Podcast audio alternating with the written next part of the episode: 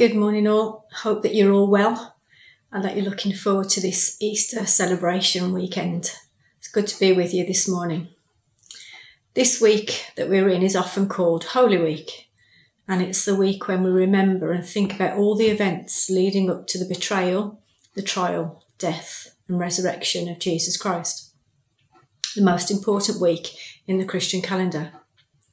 Today we remember the last meal that Jesus ate with his disciples.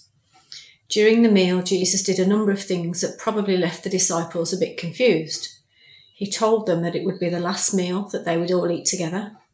He told them that one of them would betray him. He gave them some reminders of bread and wine that they would continue to take after he had gone to remember what he would do for them. These symbols we still take today when we take communion. Jesus told the disciples to take them until he returns and we do the same.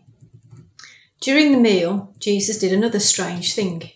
He got a bowl of water, took off his outer coat, and went around and washed the disciples' feet. Imagine going out for a meal and the host comes around and wants to wash your feet. I know how I would feel. I've done this story at school assemblies for many years and always asked the children how they would feel if the teachers said that they wanted to wash their feet. The children would all seem happy for it to happen, but by the looks on the teachers' faces, that gives a different impression. It was the custom to have your feet washed by the servants when you entered a house in Bible times. The roads were dusty and the people wore sandals so that they would have dusty feet. But now Jesus was doing the job of a servant, going around to each one of the disciples and washing their feet. Some of them didn't want Jesus to wash their feet because they classed him as their Lord and Master.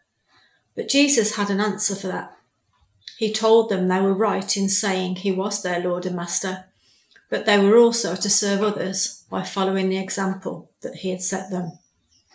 After he had done this, he said he would only be with them for a little while longer. But he was leaving them a new commandment that they were to love one another as I have loved you.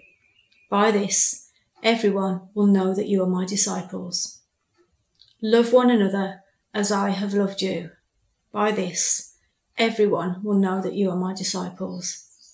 I'm going to leave that thought with you today to think about. Have a great God blessed week, weekend celebrating the resurrection of Jesus. God bless you.